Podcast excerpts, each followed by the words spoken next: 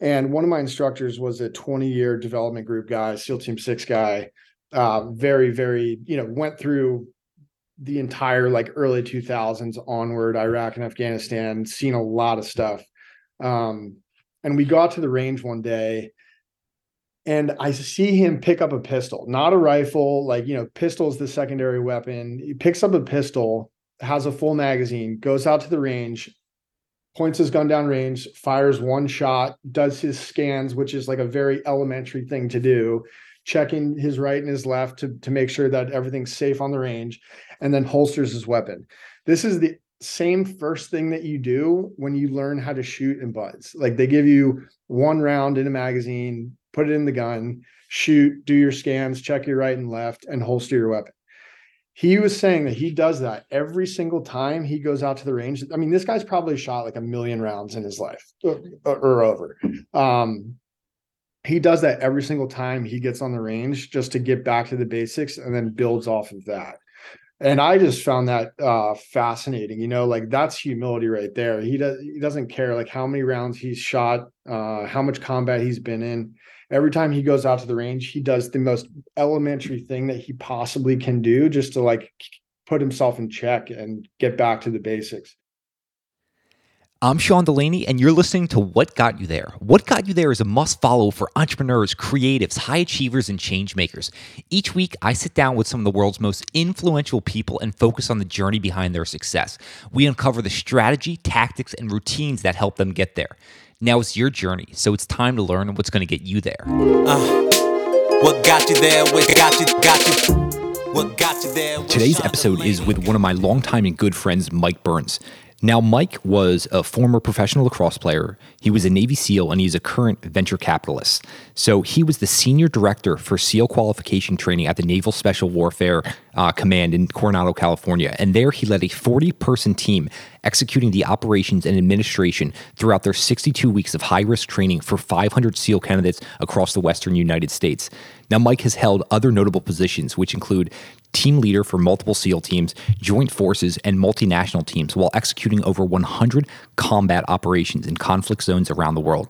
Mike is the recipient of numerous military awards, most notably the Bronze Star Medal with Valor and Navy and Marine Corps Commendation Medal with Valor for leadership and heroism during combat operations. This is an episode I've been so excited to record and release because I've known Mike Burns since I was 10 years old. Now, we started out as competitors on the lacrosse field. My first lacrosse game ever was actually against Mike and his team, and we went on to become good friends and college roommates. Now, Mike is one of those handful of people on this planet that I have a ludicrous amount of respect for. And I think there are takeaways in this conversation that are foundational no matter what it is you're doing in life. So please enjoy this conversation with Mike Burns. Do you have a problem setting and achieving your goals? Well, after personally coaching and interviewing hundreds of high performers on this podcast, I've uncovered that there are three keys to setting and then actually achieving your goals. And as a special gift for listening to this podcast, I want to send you these three secrets absolutely free right now. All you have to do is go to youunleashedcourse.com. That's youunleashedcourse.com or click the link below and I'll email you those three secrets right now.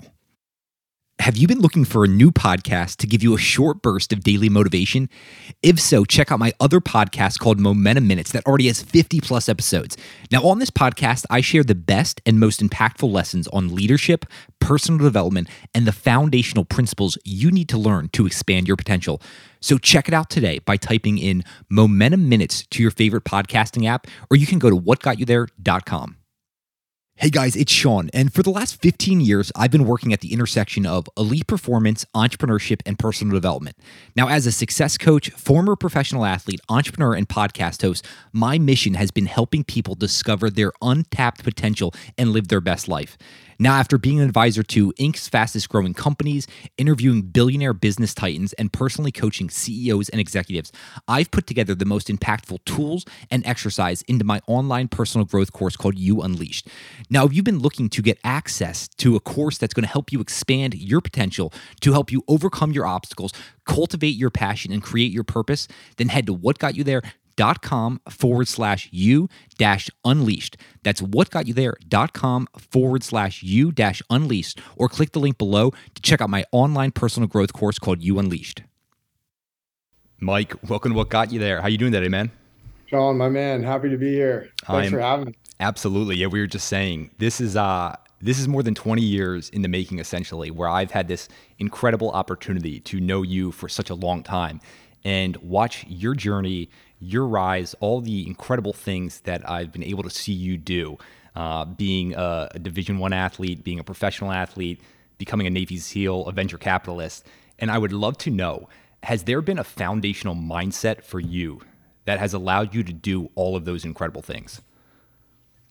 You know, it's crazy, Sean. We've known each other since we were 10 in some form or fashion. First is like a absolute enemy on the on the lacrosse field and we grew up in in you know somewhat similar fashions in, in similar places you know town over from each other in kind of a blue collar area. And you know my upbringing growing up with my mom and whatnot and um, just seeing her work really hard to support two kids and my whole foundation for my entire life and still to this day is like try to do the best i can so that my mom worries less about me.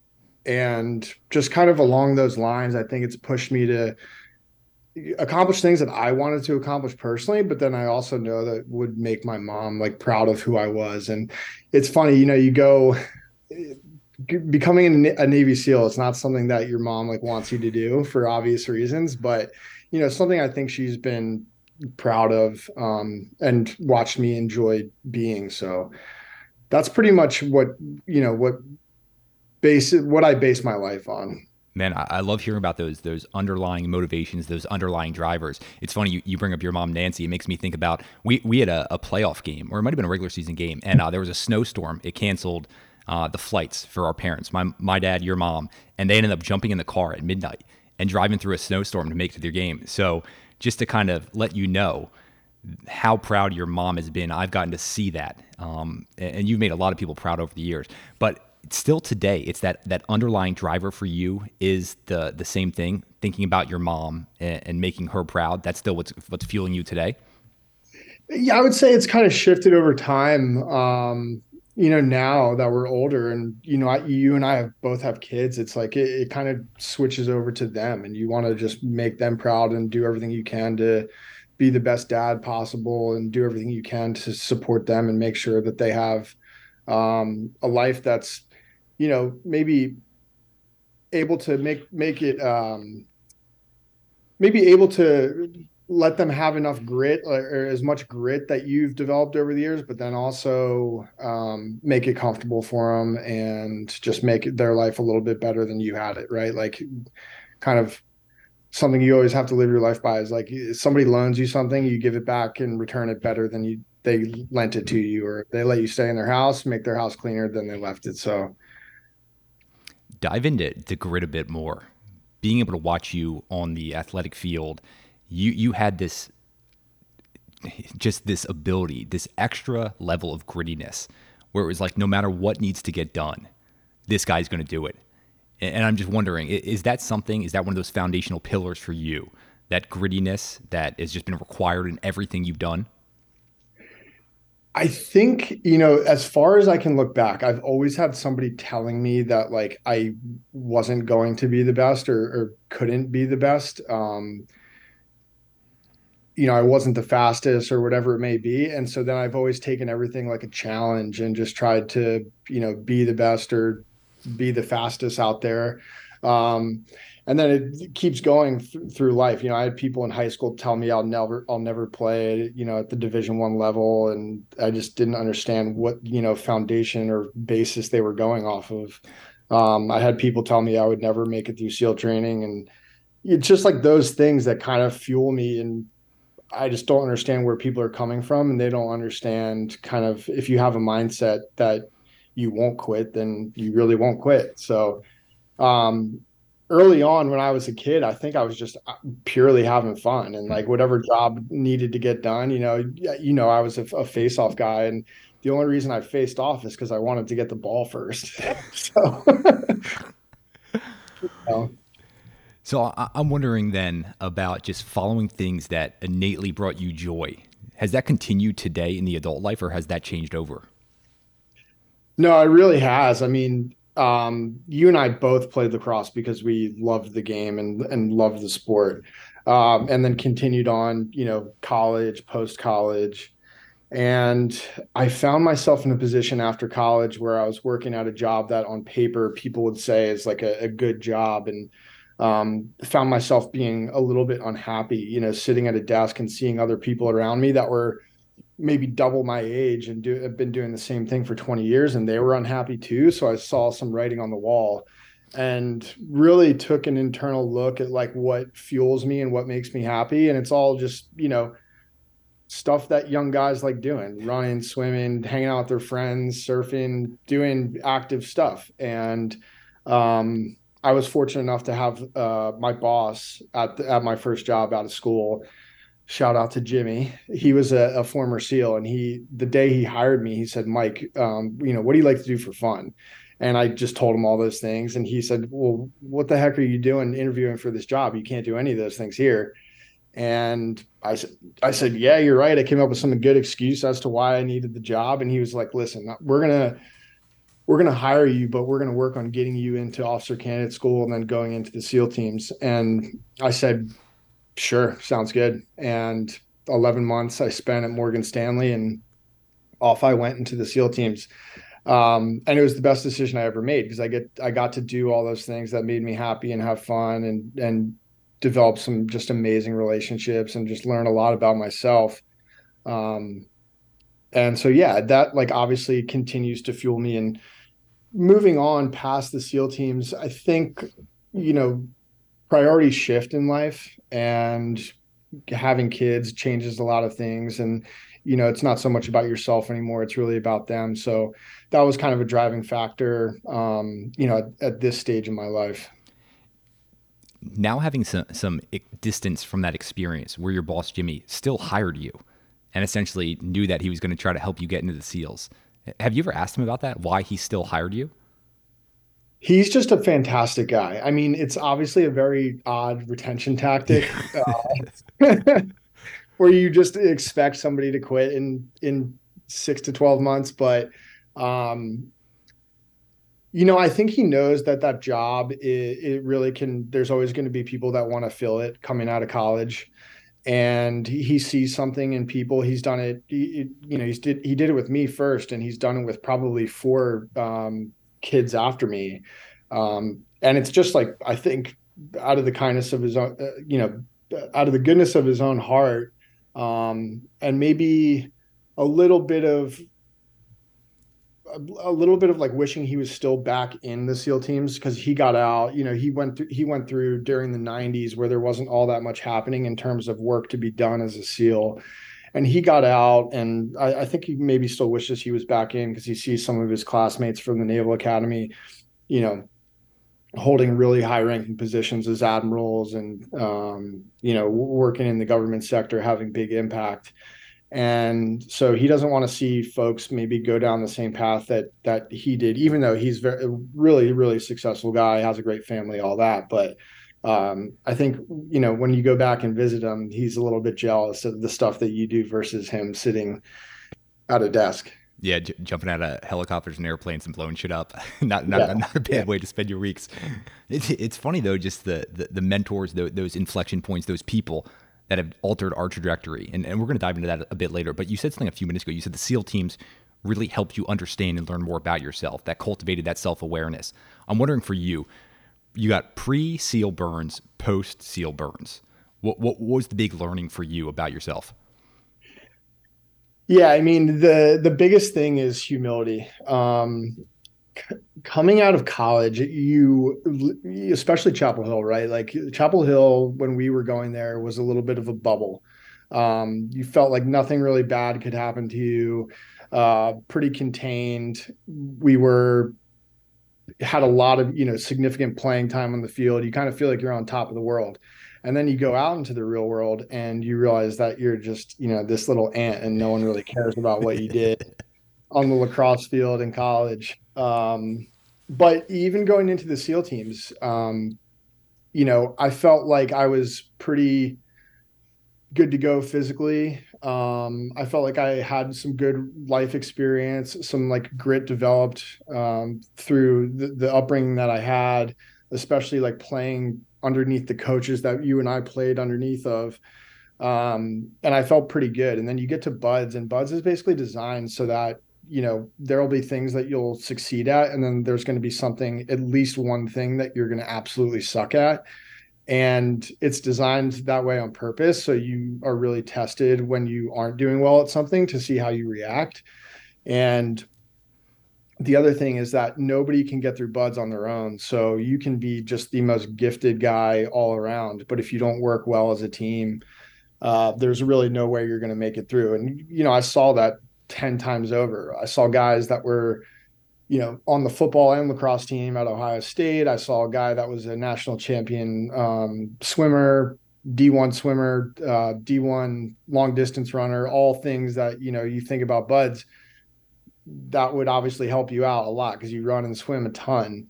And these guys all quit. And I think it was because they thought of themselves as this, you know, God given talent um, above everybody else, but couldn't work together as a team and couldn't really just embrace the fact that, like, okay, I'm great at swimming, but I'm not great at running. Like, I've always been the best, and I can't cope with the fact that at this I'm not. So I'm just going to throw in the towel. So, what is inside of you, and what have you seen of those that have made it through that inflection point where you realize that failure is inevitable here? and they're able to continue on through that as opposed to letting that just completely derail them and end up ringing the bell. You know, they really instill it in you from day one that you need um, to have a heightened sense of humility uh, and become just this like humble, humble warrior and work together as a team. And I'll never forget the first time that I realized that I really, really sucked at something. It was a, a soft sand ruck run and you know me, like I'm no uh, stranger to running. I'm not like a, a slow guy, but in soft sand, man, I'm one of the slowest. I don't know what it is about that, but pants and boots and soft sand and Mike Burns do not mix, um, especially with a 40 pound rucksack on your back. So I'm like in the back of the pack, just getting in the goon squad, if you will, just getting tortured because I'm not in, in the front and it was one of the worst experiences I had in BUD/S. I had just like incredible chafing all from my rucksack along my back, and um, really really bad day. So the next time we go out and do one of these things, I I go to my buddy Mike and I said, Mike, listen, like you're one of the best at this um, I know you're not going to, you know, fail this ruck run. I need you to help me. Like it, you, you can't be a stranger just to reach out and ask for help. I've been doing that my whole life, actually, even before, um, you know, before the SEAL teams, given kind of growing up with only my mom, I needed like always to reach out to, to male role models, your dad being one of them, and just like ask for help. Um, so that's not something that's new to me, but you know, back to the the rucksack story. So I asked my buddy Mike, I was like, hey man, I need you to push me, like literally hand on back, push me in this ruck run because I'm not going through that experience again and just being in the goon squad. So uh, you know, another shout out to my buddy Mike. He stayed with me the whole run. We, you know, we were in the front of the pack. It was a absolute put out session for me, but um yeah, that was kind of the, the first time that I realized you can't you can't be too scared and, and too prideful to to reach out and ask a buddy for a help a helping hand and just admit that like you know you're not the best at everything. One of the things i've admired you for over the years is something that came through in that story right there. Obviously you have the experience in the sand where you're like wow i suck at this but one of the things that you've done well over the years is your ability to really have quality reflection, like inner reflection, right? Even to be like, you know what, Mike, you sucked at this. Like, you got to get better. And I'm wondering how you cultivated that over time. That ability to kind of step back, really analyze your performance and what needs to get done in order for you to excel to where you want to get to. Yeah, it's it's a good it's a great question. I mean, I think I think another example is like my freshman year at Carolina, right? Like, remember I broke my ankle um, during fall ball. Really, really tough injury. Just something that was non-standard. Was on crutches for about three months. You and I were roommates. I had to move out because we were on the second floor. Um, no elevator in that building. And I went through like a almost like a bout of depression. Looking back, I think it was like a bout of depression because I saw all you guys, you know, crushing it on the field, running around, you know, being part of the team, and I almost felt like I wasn't part of the team just because I was sidelined from the injury. So rather, you know, I spent a good amount of time like being down on myself, but then it, there was a you know inflection point, and I don't really know what was the catalyst for this, but I just changed and was just like, okay, well, what can I what can I do right now that's going to change the trajectory and, and you know change my mindset? And it was really just like embracing the injury and figuring out like okay what am I going to do to make myself better? And that was just getting in the training room uh, getting in the weight room and doing the things that I can do and then just like helping out the team and becoming a better teammate. Because I think early on that year, I was just like really focused on it, myself selfishly and just like getting on the field as a freshman. Um, and then that changed over time and I started just focusing on the team and focusing on, you know, how I can make you guys better around me and just being a, a contributing member. Um, and then obviously getting back to, to, to being the better player the next year it, it's funny because I've always thought of you as someone one of those jack of all trades. It's like, what do we need done? Boom! I, I guarantee you, Burns, it will be able to fill that role and fill that really, really well. Um, it's just something that I, I've admired the hell out of um, because it's so hard to do, and the importance of that, especially on that team, is crucial. It makes me think of uh, there's this really interesting study uh, around the the NBA players who made their team the best, and it ended up being the best player in the entire league was Shane Battier uh, unfortunately a former Duke guy, but like yeah, yeah. Ne- never highest scorer, never highest rebounder, never highest in assists. But he did all of these intangible things. And while you had really high stats in different categories, I felt like you were one of those drivers, one of those intangibles that you, you can't measure on the statistic sheet, but holy shit, like they really bring it. So that's just something that, that I've gotten to see. And so I just want the, the listeners to be aware of that because if you're thinking about developing your own inner character, but then also the team, there's no better way to do it than, than what you exemplified on the field there. But I, I actually want to get back to, to in your internal work. So the summer before you uh, you went to SEAL training, you, you went to live at your grandma's garage down in LBI, Long Beach Island, and so just just in the garage, basically just training all summer. I want to know what was your internal dialogue like? Like, what was this the story going on in your head while you're just literally just working out all day? You know, it's it's funny. I never made this. I've never made this uh, comparison before, or like connected these dots. But it was almost like when breaking my ankle. I was I was at this job after school that I had just been like a sheep in the herd, following the pack. You know, all of our buddies from Carolina, like it was a thing to go up into the banking finance sector, and I was just so unhappy. I remember this one time I was. uh you know, this is me being a little vulnerable here, but I was I was at in LBI um, while I was working that job, and I was just in the water, and I was just like started crying, and I was just like, why am I so unhappy? I don't, I don't want to do this job. I'm just basically like following the pack, and so then from like that moment on, I just decided to make a change and like really go for it uh, and dedicate everything. So once I found out that you know, I obviously put in a lot of work to make make the OCS package as, as strong as I possibly could. I spent a lot of time after work uh, going to the pool and and running and stuff like that. But once I found out I got accepted to go and try out, you know, there's there's tiers to this, but you essentially get selected to go try out in Coronado at the SEAL BUD/S training compound in front of a panel of people and go interview. So then I basically just like burnt the ships. I'm sure you've heard that term before. So I quit my job um, and burnt the ships there. It was just like, I have to go do this. Otherwise, like, I'm just out of luck pretty much. Um, so asked my grandma if I could go live down there at her house. Went into the garage, built a pull-up bar uh, in the rafters of her garage, and then just did push-ups, pull-ups, sit-ups, run, and and ran and swam um, that whole summer and basically gave up everything else. I I stopped uh, you know hanging out with my friends and drinking and all that stuff for that entire summer and really just like bought all into the fact that I was going to go do this. And um, you know, you get to a, per- a, certain time where it's like you've already put in that work, uh, so you might as well just go all the way. It's like when you're waiting in a line and you're like you've waited 30 minutes, so you're just like I might as well just wait this out forever.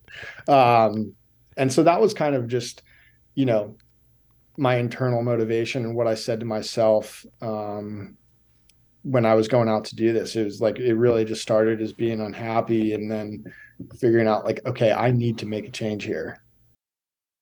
Hey guys, it's Sean, and we are about to dive right back into this episode. But before we do, I wanted to take less than a minute to tell you about my online personal development course called You Unleashed.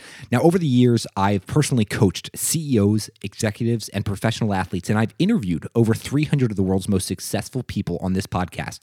And my course, You Unleashed, compiles the most important routines, mindsets, and skills that you need to skyrocket the success in your own life. Now, you will learn these things over 19 video lectures that I'm going to teach you in this course. And you can find out more about the course by heading to whatgotyouthere.com forward slash you dash unleashed, or you can click the link below. Now, that's whatgotyouthere.com forward slash you dash unleashed. That's incredible.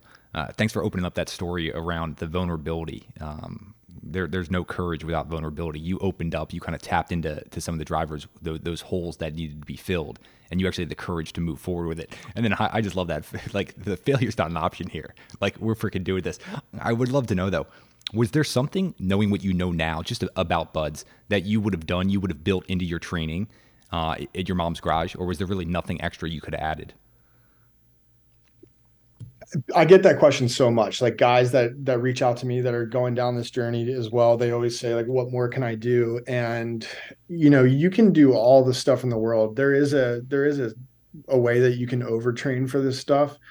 But you know, all all sorts of guys make it through BUD/S. It's really just like a mental thing and how you react to some physical some physical stressors. Um, and then that obviously translates into mental stressors as well but you know, I had guys that I went through that were 160 pounds soaking wet, and I had guys that were 220 pounds, um, all different strength levels, and you know, able to do a lot of incredible things. Um, I would say just like basically what I would do differently is I would just do a lot more lunges and and soft sand running because obviously I told you before I suck at soft sand running and you do a whole lot of lunges um, when you go through BUD/S with I, telephone holding telephone poles. I but, remember you know, uh, when Kelsey and I were still living in San Diego, we had you, we had you over for dinner one night, and we were just kind of talking about like some of the, the shitty things you, you had to do. And I remember you telling us about holding a telephone pole um, for lunges. And so you had the telephone pole, you were holding it in front of you, and you said, I lost count at 650. You said we must have been doing lunges for an hour straight. Yeah. I, I was dying when I heard that story. Yeah, it, I mean, there's some there's some bad times with that telephone pole, but you know, you, you also uh, develop some love for it as well. I'm wondering then, what what did you hear prior to the seals? But until you got there, you couldn't fully fully appreciate or understand it. So, so the way I think about this is in sports, right? Like everyone said, from high school to college, the speed of the game was going to change fundamentally, and then from college to pros, and you can hear that again and again. But until you're in that environment, you just can't appreciate the change in speed there. I'm wondering, what was there anything like that in the seals?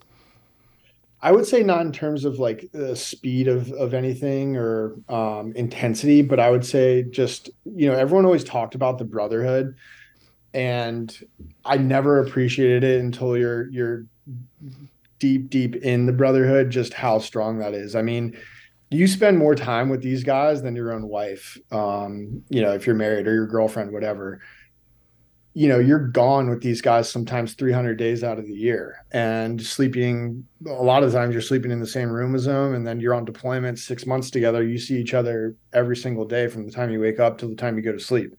Um, you get to know these guys really really really well um, to the point of like you love them like brothers.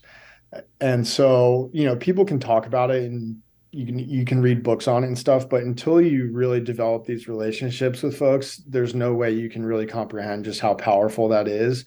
And then that translates into just all the great things that the seal teams are known for uh, you know teamwork and and willingness to just like reach out and help a buddy in need and service really how do you think about cultivating that strength of bond, those brotherhoods in a company today where they're not going to be spending that same amount of time? They're not going to have the risk factor that you experience at SEALs. How do you cultivate that in a company or an athletic team? Yeah, I'm glad you asked that question. It's it's something I've put a lot of thought into actually.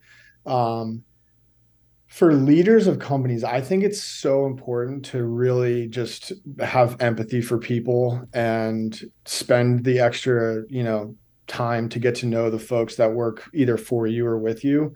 Because developing personal relationships relationships with people um, you get so much more out of you get so much more out of your people. And just those really close relationships help you develop stronger working relationship. Um, and work better better together as a team. You know if you and i are really good friends like i'm going to work harder for you or, and i'm and you know you're going to work harder for me. Uh, it goes back and forth. Whereas like if you don't have a close relationship like why would i care so much about helping you, reaching out and helping you, or or vice versa. How do you handle those situations where getting over that that mental barrier around how you view that person, right? Like you, you just fundamentally despise this person. Or maybe that's a, a bit of a harsh word there, but I'm wondering inside of a company, right? Like people are not necessarily always going to see eye to eye. So how do you get past that if you really don't have this deep fondness for someone? I think it goes back to the humility thing. Like put your ego in check and put it aside and reach out to that person and have a non-work conversation with them like figure out what makes them tick and what they enjoy doing and try to find some common area. I mean it i think you'll always find some sort of common area with somebody. There's so many different things that you can talk about and there's something that you can connect on um, and figure out like what's important to them. And then that can be the thing that you guys bond over. And i've always found that you know, on the surface, you might not like somebody, but the old saying, never judge a book by its cover. There's real, there's very few people on this earth that like I don't like. Um, maybe initially I didn't like them, but after you get to know them and start talking to them and find something that you bond over, you know, I generally like it, like everybody. You're hitting on what I view as like three foundational principles. One, that humility, right? Like putting your ego aside and saying, you know what, what what is our common interest here, which is now one of those principles. What are we what are we working towards as a unit here, and where do we need to put our ego aside to really dive into this for the betterment of this group or, or what we're working towards? And that final part is it's come to me through curiosity, right? Like if, you can't find something that deeply fascinating within another human being, then there, there's something wrong with you that you can't explore that yeah. enough. So I, I, I just love you you highlighting those. One thing I, I would love to dive back into though um, is around you and during SEAL training, one of the things that that seems to happen is you guys kind of get unlocked mentally. Just your ability to to adapt, to pick up new skills, to learn. Is that something you experienced that you felt like almost floodgates opened in your ability to pick up new information? Man, another good question, Sean. Um, I think I think so. It's almost like a survivability thing though, because you have the learning curve is so steep and you have to pick up things in such a short amount of time um, but it also it also reinforces like the work ethic that I think the SEAL teams are known for. Whereas like you can't just be a guy. Some people are like this, where they're just like really good naturally at picking up information and and executing on it, and then there's other people that aren't. And either way, like there's going to be different things that people are great at and not, but you have to put in the reps to get good at these things. And that's what the that's what seal training really instills in you is like we always call it um dirt diving like just getting out on the on the concrete and like walking through things with like sticks in your hand or if you're planning a dive you're literally walking around with your dive buddy with their hand on your shoulder and and going through the reps of doing this. And you do it over and over and over again to the point where you know it becomes second nature and it's and it's not really hard for you anymore. But um sometimes you only have 24 hours to do that sometimes you have 12 hours to do that so you just kind of have to figure out a way to get it done and then back to the survivability thing it's like okay if i don't get this done like i'm out so uh, you got to dig deep and just figure out a way to get it done when you're speaking of reps we're not talking about just some reps. Like I, I, always see this with, with kids who, who want to play like a high level sport and they're like, I'm working really, really hard and I'm getting a lot of reps. And I'm like, I don't think you understand the number of reps. So, so I'm saying that first because I, I heard a story. I have no idea if this is true. So roughly there's what, like 650 Navy SEALs active at any given point, right? I don't know the number. I heard one time that there was probably 2000 active duty and reservists. Okay. Uh, but but so you might be right on the 650. but under 10,000 easily. And so there's actively between like 180,000 and 200,000, I think, Marines. So I, I heard that, those, let's call it those 2,000 Navy SEALs each year fire the same number of bullets as those 180,000 Marines. Now, I have, Oh. th- this, is- this is what, what I I heard from a former SEAL. Now, I, I have no idea this is true, but I think it's speaking to how deeply engaged you guys are in actual repetition. And one thing I'm, I'm wondering about those reps too is it not only repetition, but repetition practice in extreme environments where adaptability is crucial? Yeah, I mean, I have a great story. I saw this one of my third phase instructors. Third phase is when you go out to San Clemente Island and you go through like basically the whole demolition shooting phase of, of BUD/S. And one of my instructors was a 20 year development group guy, SEAL Team Six guy. Uh, very, very, you know, went through the entire like early 2000s onward, Iraq and Afghanistan, seen a lot of stuff. Um, and we got to the range one day and I see him pick up a pistol, not a rifle. Like, you know, pistol is the secondary weapon. He picks up a pistol, has a full magazine, goes out to the range, points his gun down range, fires one shot, does his scans, which is like a very elementary thing to do, checking his right and his left to, to make sure that everything's safe on the range, and then holsters his weapon. This is the same first thing that you do when you learn how to shoot in BUD/S. Like they give you one round in a magazine, put it in the gun, shoot, do your scans, check your right and left, and holster your weapon. He was saying that he does that every single time he goes out to the range. I mean, this guy's probably shot like a million rounds in his life or, or over. Um, he does that every single time he gets on the range just to get back to the basics and then builds off of that. And I just found that uh, fascinating. You know, like that's humility right there. He does he doesn't care like how many rounds he's shot, uh, how much combat he's been in. Every time he goes out to the range, he does the most elementary thing that he possibly can do just to like put himself in check and get back to the basics. Um, It, that makes me yeah. think of uh, just other domains, right? Like, how is this applicable? It makes me think of the basketball player Steph Curry. Um, so whether you're a fan of Steph, it does it doesn't matter. What he does every single time he first goes out of the basketball court is he literally stands underneath the rim and works on his layups. It's like here's one of the greatest shooters in the history of this sport. And what does he do every time he steps on the court? He, he's he's back to that one shot into the holster scanning. It's just like I love that seeing that come out because that's what the best do. They are relentless on the fundamentals. And I think uh, I, I've just seen this a lot in sport is people see like the crazy like behind the back shot or something like that. It's like in order for the true masters of their craft to get to that level, the the million reps of the fundamentals underneath it is what allowed them to do that. It wasn't the reverse order. It wasn't just like the, those crazy shots first. It was the fundamentals first, which lead to the crazy shots. yeah, and when you master the fundamentals, then you get uh, you know back to your question, like you get under the high stress environments to the point where this stuff is just such second nature that you're calm under those stressful environments and you do the basics right. Uh, you know, if you have to pull something out of the hat, like it's that much easier because you have all the basics down. Speaking of remaining calm under pressure, I reached out to someone, uh, a very close friend of mine, who, who was familiar with you growing up. And uh, so I, I said, You have any questions for Burns? And they, they said, I've got one question.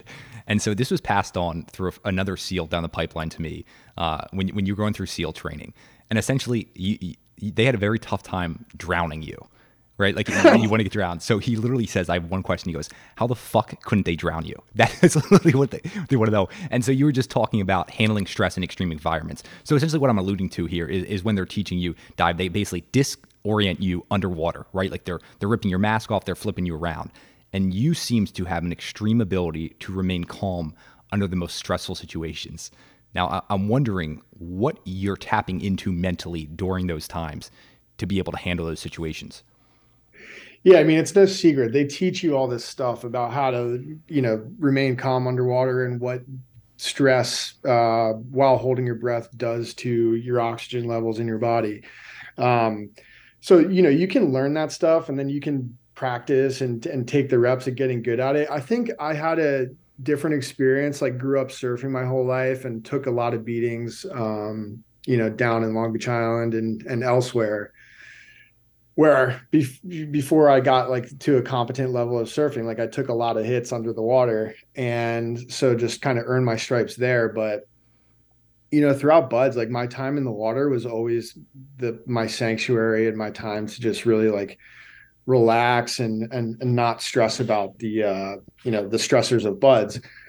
So um I think that every time we did a pool evolution, it was just like, okay, yep, I'm in my comfort zone. Uh, I can relax, and like this, whether they're thrashing me underwater or whatever, like this will come to an end. Um, and other people just like can't really wrap their mind around that. You know, you ever seen like a vid- a movie or something, and someone's drowning and they're like freaking out in the water, mm-hmm. like they're obviously expend they're they're expending a lot of energy there, and that just decreases uh, oxygen levels in your body, makes your body tired, and it's also just not efficient. You know, like in actuality, they could just take a full deep breath and float in the water because the oxygen in your lungs like makes you buoyant, and and you could float. Now everyone has different levels of buoyancy, but uh, for me, it happens. I'm a pretty buoyant guy, and yeah, it's just just really comfortable. So you mentioned that that's your comfort zone. I'm assuming, um, like you mentioned, that the sand previously you, you just don't do well in. So what were the things that mentally were challenging for you, and how did you handle those internal mental challenges?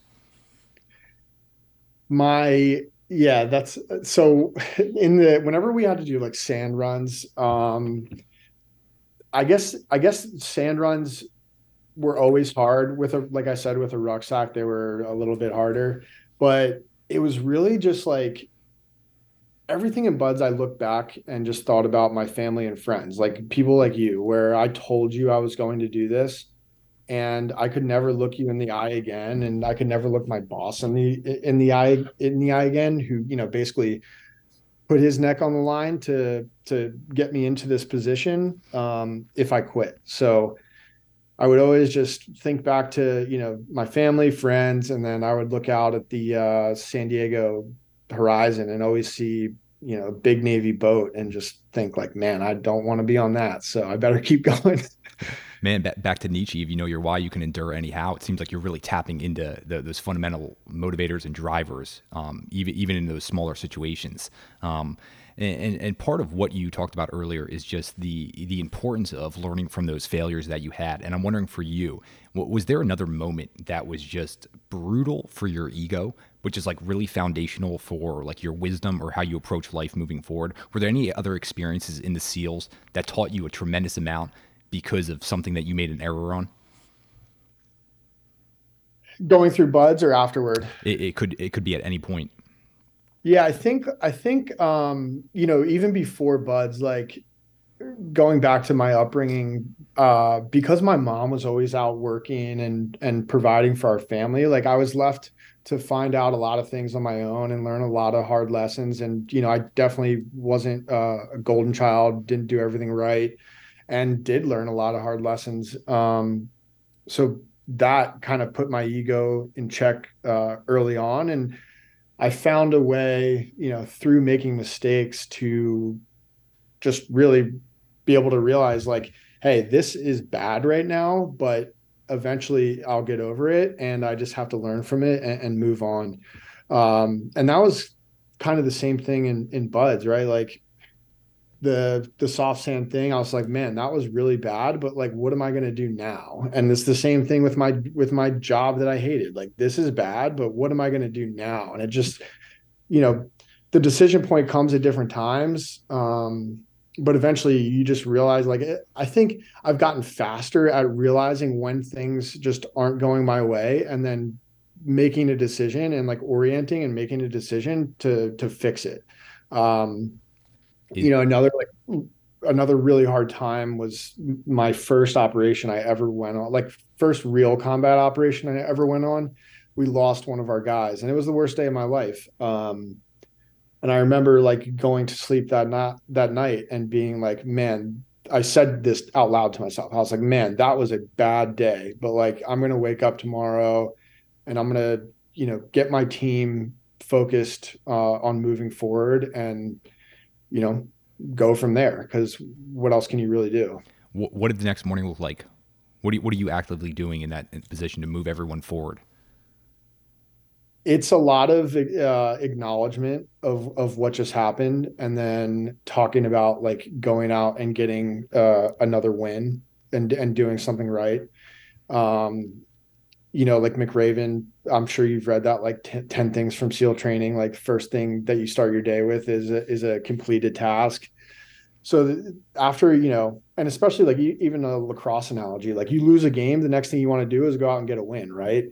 So you got to first acknowledge what happened and not just completely like brush off you know something something really really bad. Check in with your guys make sure everything um, is kosher with them and and really get a, a pulse on kind of what their feelings are and then aggregate all that data into uh, you know a way forward and a, a, a timeline as to when you're going to try to, go out and get that next win you know, what I'm getting from you here is there's not this standstill point where I see so many people get stuck. They're stuck in the sand, literally and mentally, and then they they result they they revolve backwards. Where you seem continual progress moving forward, um, facing the, the brutal facts, the underlying realities. You develop that action plan. You get little wins, and you're hopeful. It sounds like about the future. Is that something you, you've kind of always had that optimistic view towards a better future? Yeah, I think uh, I'm sure you know this guy, my high school lacrosse and football coach. Um, he's an absolute legend. He always had this saying, you you're either you're either getting stronger or you're getting weaker. You're never staying the same. And you can apply that to so many things in life. Like if you just are staying at a standstill and not doing anything, not taking any action to to get better, um, then you're actually getting worse. And so, however little that step is that you need to take to just get the ball rolling forward, like you got to take that step. And I think that's the leader's job is to um, sometimes put your feelings aside and put others' feelings first and just figure out, like, okay, how can I get my team um, moving hmm. versus being stagnant?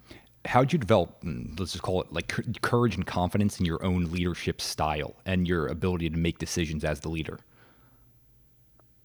you know this thing evolved over time i never even put two thoughts into um, my leadership style. Meaning it was just natural for you?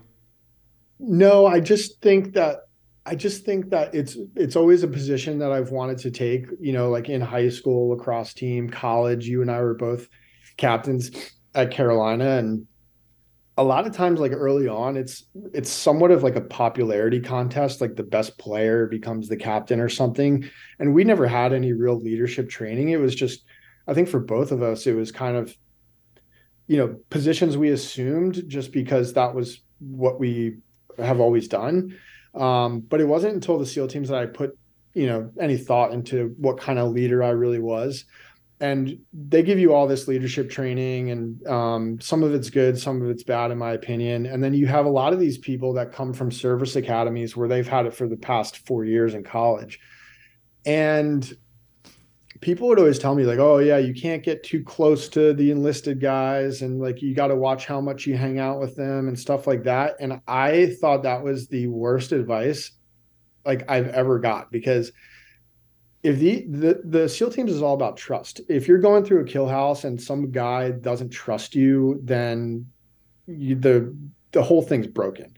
Um, and the only way to build trust is really spending time and getting to know these folks.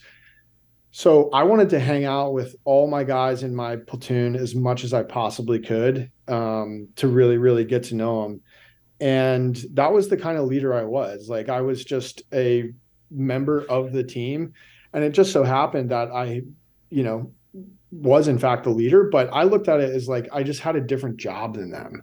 You know, I was the officer in charge and and dealt with kind of up and out type stuff, whereas I had other guys in my team that were snipers because they wanted to be a sniper. They didn't want to be an officer. I had guys that were, you know, breachers because they wanted to blow down doors. They didn't want to, you know, make powerpoints and and talk to uh you know commanding officers and stuff like that like they just didn't want to do that so that was my function and um, i didn't look at anybody else in my platoon as having like a lesser role than me they just had different jobs than me and i think that you can take that into the the private sector too like even after the SEAL teams, like, yeah, you're the CEO of a company, you have a different role, but like some engineer um, or developer, like he just wants to do that. He doesn't want to be the CEO. That's why he's doing this job. Um, if he wanted to be the CEO, like I'm sure he could go do that somewhere else.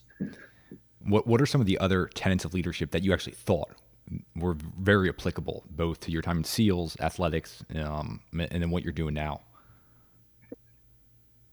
You know, I think I've already hit a bunch of them, but I I always come back to the empathy thing, and I always come back to um, getting to getting to really know your folks. Like you just have to develop that relationship because that builds trust and that makes people you know want to perform for you and you want to perform for them mm.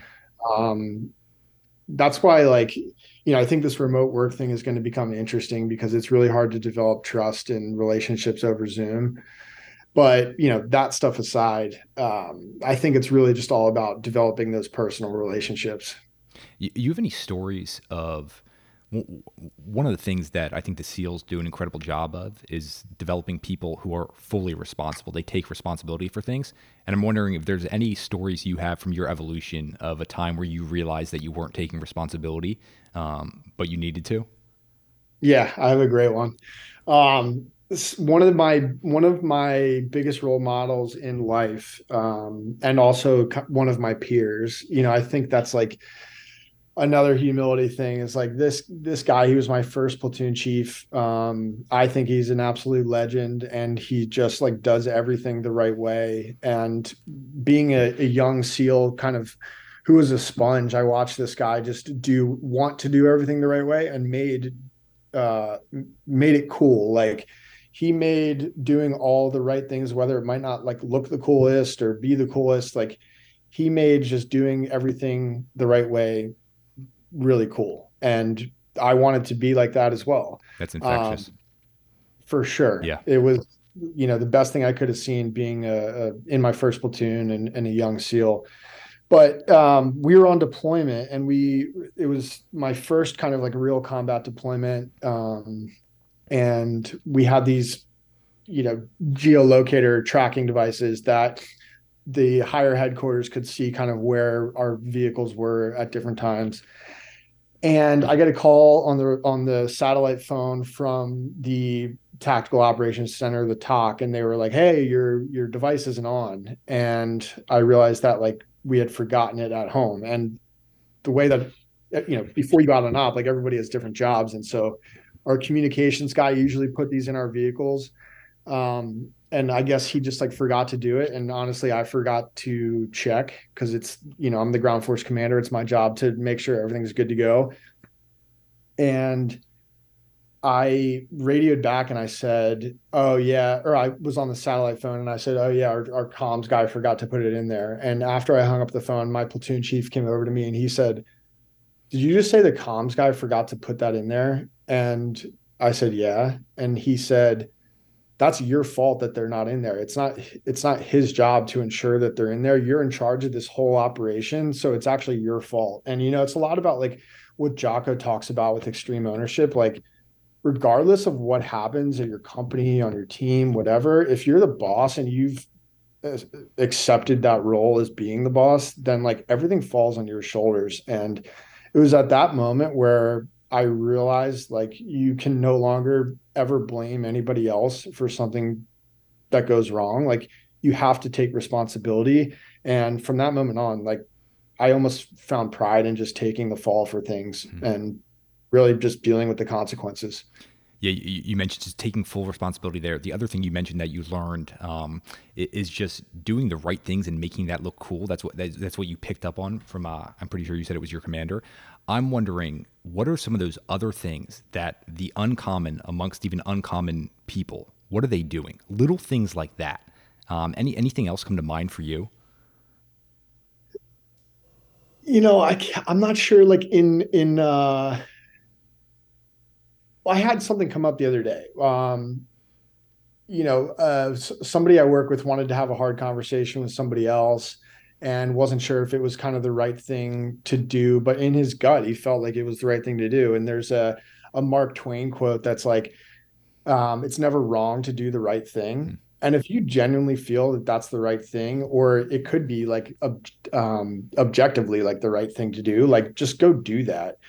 Um, you know, in the SEAL teams, like some other examples, uh, it's it's different. There's different cultures and different platoons, but like some platoons, the people think it's really cool to have like really weathered gear and weathered stuff like like that but there's a saying that you know loose strings uh, get caught on things. And my platoon chief the guy i was talking about like was meticulous about having everything look super clean um not having you know any uh, making sure his kit had like just structural integrity at all times. So that way like you know he's out on an op and it doesn't fail. There's another saying it's like um, you take care of your gear your gear takes care of you.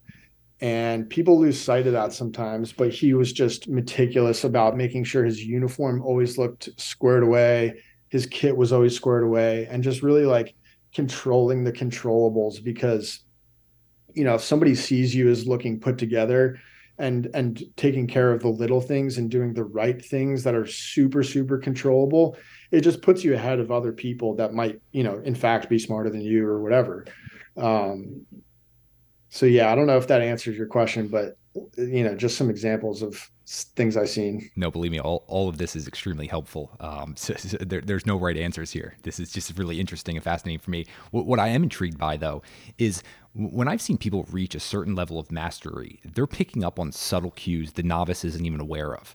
And so I'm thinking specifically around developing people, which is something that you are incredibly good at. What are the subtle cues or things that aren't perceptible to the novice that you might be looking for when thinking about helping someone develop or learn a new craft? I think it goes back to just getting the reps. Like the, the more reps you get at anything, the the more comfortable you're going to be, and that's can be said for really any job. Uh, the more time you spend in something, the more experience you have, the more times you've seen wazoo type stuff, um, and the you know easier you can pick up on it. Um, in the SEAL teams, a great example is when you're going through the kill house and you're doing like probably the most high stress training that you do is like shooting live rounds inches away from your teammates um, inside of you know a makeshift house or something like that. And there's a lot of consequences on the line right? Like you could shoot somebody and they could die. That is the that is the consequence. Um, but when you're first starting out i mean you're incredibly nervous right? Like that you don't want to shoot anybody and you don't want to mess up and get dropped and kicked out or whatever. But then as time goes on and you get a lot more reps and you know lot more experience you start being able to do things subconsciously and then picking up on other stuff. So it's like you take some stuff off your plate some stress off your plate so that way it frees up your you know your vision your your other senses to pick up on other stuff. Um and you're just like constantly always getting better. And i don't think that there's any real secret to that other than just like getting the reps.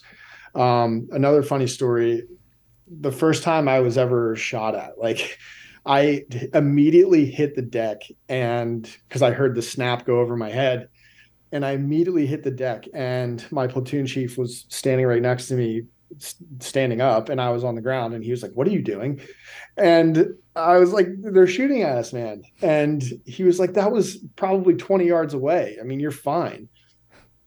And, you know, I felt like an idiot at the time. And then over the course of that deployment, that my, my, I guess, instinct and like hitting the deck or like figuring out when to take cover and when not, um, definitely the time, the timing on that cut down. So like, as as the uh, deployment went on, like you could pick up as like when how close that bullet was and like when it was important to kind of react in different in different ways. And it's just like it's weird reps to think about getting shot at, but you know, a good illustration, a good good illustration of uh, you know how that stress depreciates. 100%.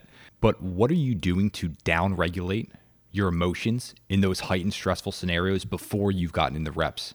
Are there any strategies that, that you learned that you implement? when so before i'm starting to do something um strategies i would really just say like for everybody it's different um and even before you would go through like in BUD/S and do these tests of you know gateways where you had to pass to make it to the next thing it's really just going back to what i was saying before about dirt diving like doing everything you possibly can just to just to mitigate any surprises that might come about you know getting all the pass down, all the information um, from guys that have done it before you, whether that's good or bad, and whether that's you know true or false. At least it's in your mind, and it's not going to potentially be a surprise if it does come up.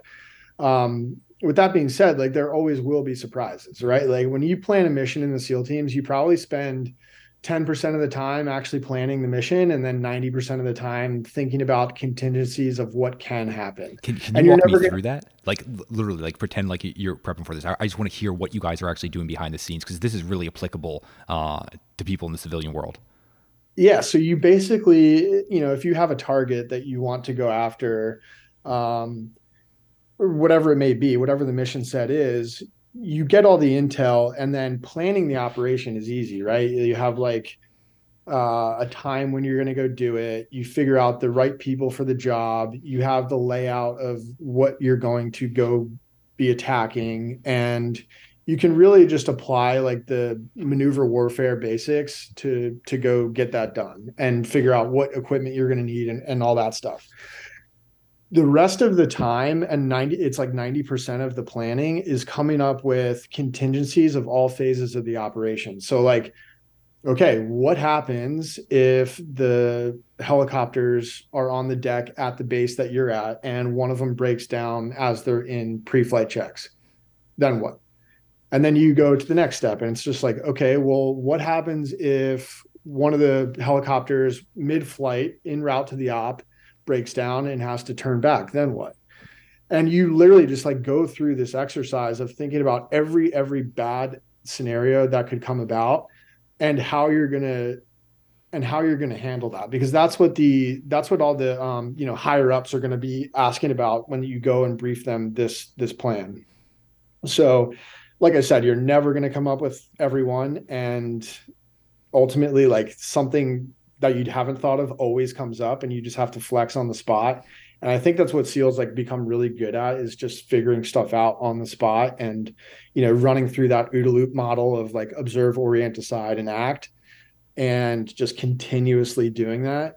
Um but yeah that's like a, a great example of what you're doing for planning an op bring up the OODA loop from uh, from the legendary fighter pilot Boyd. Uh, I'll, I'll, link up for anyone who's interested in the OODA loop uh, in the show notes here. An incredible article that dives deep um, in that entire process there.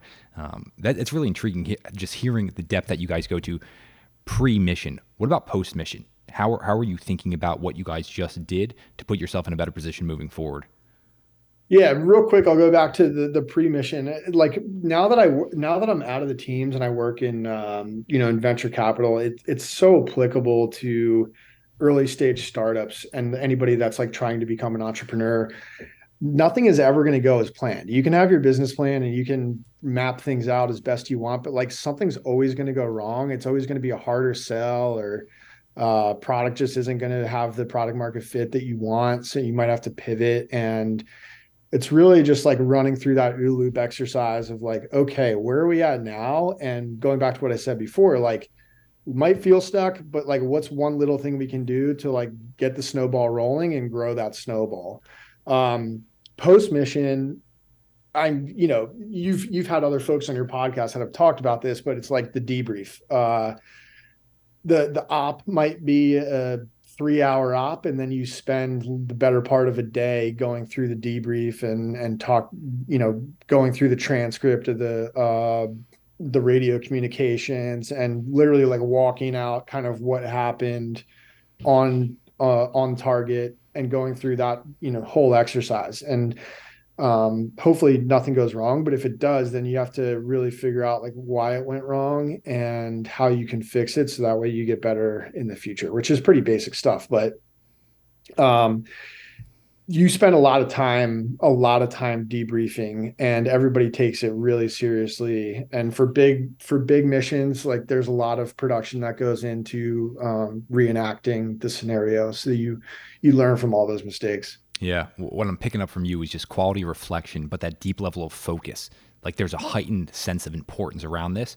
Where I, what I've seen in a lot of companies is things like that is people are kind of they're out in left field, they're just kind of going through the motions, um, and and so I sense a, a different level there. Some, something I'm intrigued by is now viewing a, a lot of startups. What do you see as I'll just call them mental barriers to successful startups or people who are trying to be successful in, in the startup realm that it's just very obvious to you with your past experience, but you kind of see these mistakes again and again. Anything like that come to mind for you?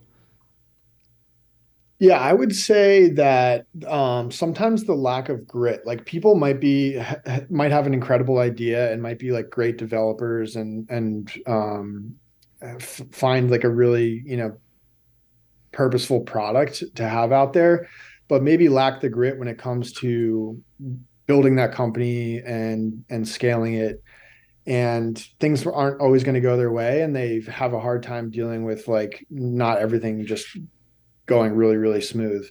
Um, i also think that you know people that want to create companies like they are subject matter experts in whatever kind of company that they're going to create.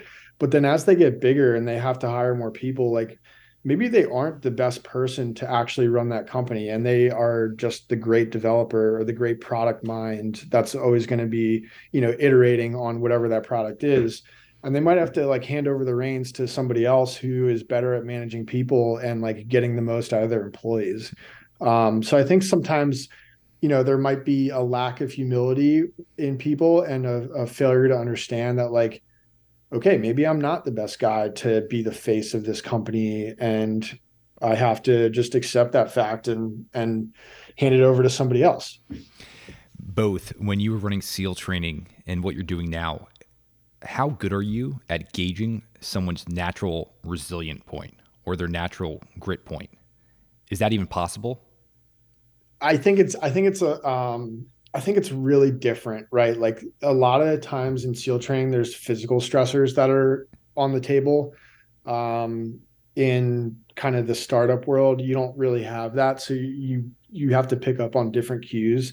I think it is the way that um, people react to certain things, where it's their ability to take feedback, like how receptive they are to taking feedback and how well they implement that. And the other thing like i learned in the in the seal teams you should never have to uh, have your boss come ask you for an update on something. You should be the one to proactively provide that for them. And that just builds uh, trust competency um, and character with your boss. Whereas like it, it, can be said in the startup world too like if things aren't going well you should never be um, having the vc or the investor or the board member coming to you for updates and asking like, "Hey, why isn't this going well?" It's just better to get out ahead of it and basically provide the update and just admit your fault, right? Yeah, the three C's competency plus character equals credibility there, really hitting on that one. Uh, yeah. I, am wondering because what you've been able to do is, is, just so remarkable the, the adaptability, the resilience. Are there things that you're still challenged by? Yeah, I mean, going from the SEALs into uh, a new career, it's the learning curve, like in the SEAL teams. You really have to um, put in the time and effort and reps to get up to speed on what's going on, so you can be a contributing member of the team. Um, you know that will always be challenging for anything that you decide to pivot into. So I, I would say that's been a challenge. Um, you know, one that I always will be continuing to improve upon.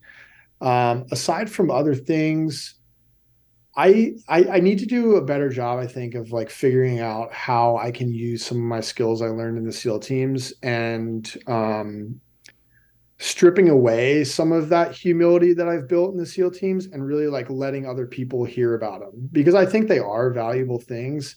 Uh, but sometimes I'm just like too quiet and and don't want to you know be that guy who's throwing out seal gouge to other people.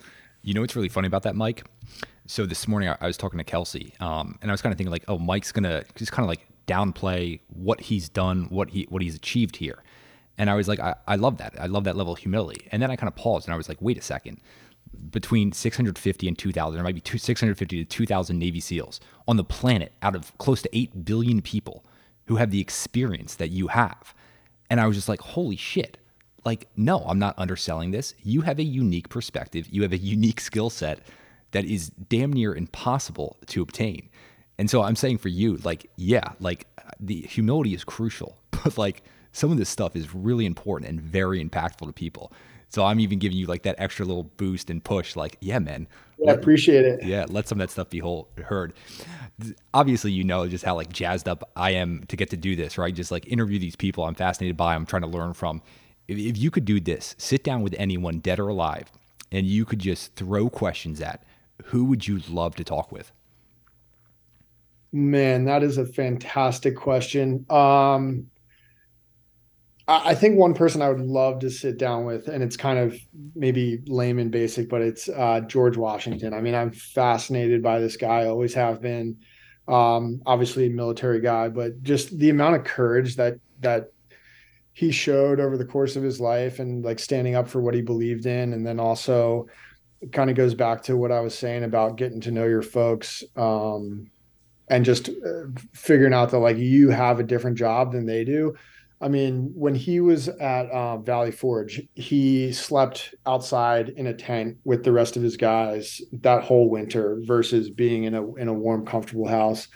Now, I bet his tent. I've actually seen it. It's in uh, the museum in Philadelphia, but his tent was a little bit bigger than you know the rest of the soldiers. But he was out there, um, which I think that those folks really respected and wanted to fight hard for him. So, definitely a guy I'd love to. Uh, pick his brain on leadership and other things. Yeah, that'd be a fascinating conversation. But Mike Burns, man, I, I, really can't thank you enough for your service, for what I've seen you do over the years, for the the man you've become. Uh, it's been remarkable that that I've been in the passenger seat to be able to witness this. Uh, so I just can't thank you enough for coming on the show. Any place you want to direct the listeners, um, stay connected with you. Yeah, I guess um, you can find me on LinkedIn, Michael Burns. Um, and then if anybody out there wants to shoot me an email, uh, you can shoot it to my work email. It's michael at canopy.com. Awesome. Well, Mike, thanks again. Yeah, Sean, see ya. You guys made it to the end of another episode of What Got You There. I hope you guys enjoyed it. I really do appreciate you taking the time to listen all the way through. If you found value in this, the best way you can support the show is giving us a review, rating it, sharing it with your friends, and also sharing on social. I can't tell you how much I appreciate it. Looking forward to you guys listening to another episode.